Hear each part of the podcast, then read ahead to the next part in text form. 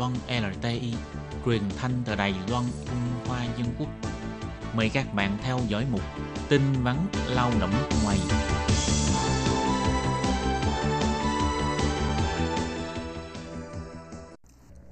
Hoàng Lâm và Thúy Anh xin chào tất cả các bạn. Chuyên mục tin vắn lao động nước ngoài của hôm nay, Hoàng Lâm và Thúy Anh xin chia sẻ với các bạn về một thông tin. Khi các bạn lao động nước ngoài mở sổ tài khoản thì bắt đầu từ bây giờ phải cung cấp cái mã số thuế.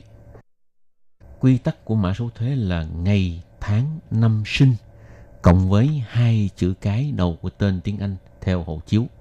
Thí dụ bạn họ Nguyễn sinh ngày 30 tháng 1 năm 1980 thì cái mã số thuế là 1980 0130. Rồi phía sau hai chữ cái NG tức là Nguyễn đó ha, lấy hai chữ đầu của cái họ nguyện Thì cái quy định mới này được đặt ra là nhằm để đáp ứng cái tiêu chuẩn minh bạch hóa thông tin của quốc tế, đảm bảo công bằng thuế vụ và thu thuế hợp lý. Cho nên từ tháng 11 năm 2017, Bộ Tài chính của Đài Loan đã đưa ra một cái luật quy định trong đó yêu cầu các cơ quan tài chính, ngân hàng phải có trách nhiệm là trao đổi rồi à, thẩm tra thông tin tài khoản ngân hàng mà dùng để báo thuế. Thì tức là những cái thông tin mà mình dùng để mở cái tài khoản đó rồi trình lên cho cơ quan thuế vụ. Vì vậy mà bây giờ nếu như các bạn đi với môi giới để mà đi mở tài khoản, các bạn sẽ thấy là có một cái mục nó ghi là mã số thuế thì có rất là nhiều bạn có lẽ không có biết phải điền như thế nào và thậm chí là có một số nhân viên ngân hàng họ cũng không có biết là phải điền như thế nào.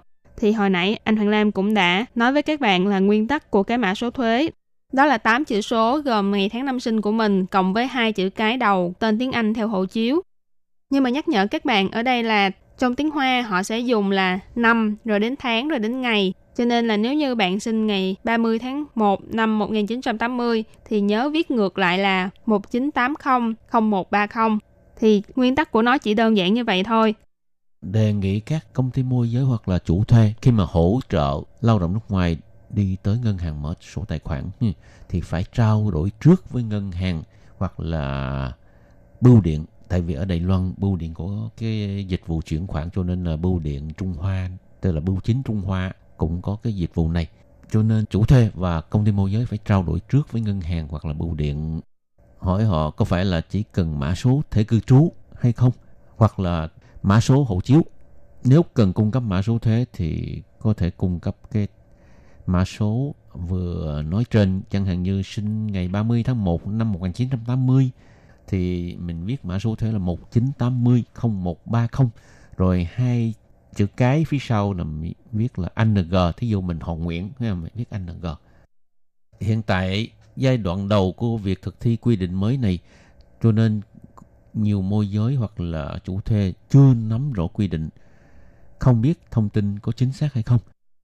Cục thuế vụ bày tỏ là nếu cung cấp thông tin không đúng khi mở sổ tài khoản có thể khiến cho một số thông tin thuế vụ không thể đối chiếu với nhau được còn khi mở số tài khoản ở bưu chính Trung Hoa, tức là bưu điện Trung Hoa, người xin mở số tài khoản sẽ bị yêu cầu xuất trình thẻ cư trú tại ARC để đối chiếu tại chỗ.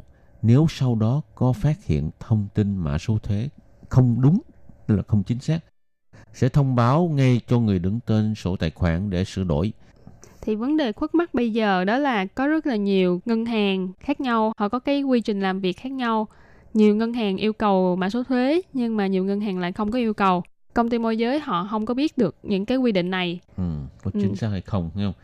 Nhưng một mã số thuế có phải là thông tin bắt buộc cung cấp hay không thì tùy theo mỗi đơn vị khác nhau hơn nhưng theo uh, bưu chính Trung Hoa tức là bưu điện Trung Hoa thì họ bắt buộc phải có cái mã số thuế thì họ mới cho mình làm thủ tục mở sổ tài khoản cái phương pháp sắp xếp mã số thuế như thế nào thì cũng đã chia sẻ với các bạn rồi. Nếu như mà các bạn cần phải mở tài khoản và thấy có cái mục này thì các bạn hãy nhớ đến phương pháp mà Hoàng Lam và Thúy Anh vừa mới nói, đó là 8 số ngày tháng năm sinh của mình cộng với hai chữ cái đầu của tên tiếng Anh theo hộ chiếu.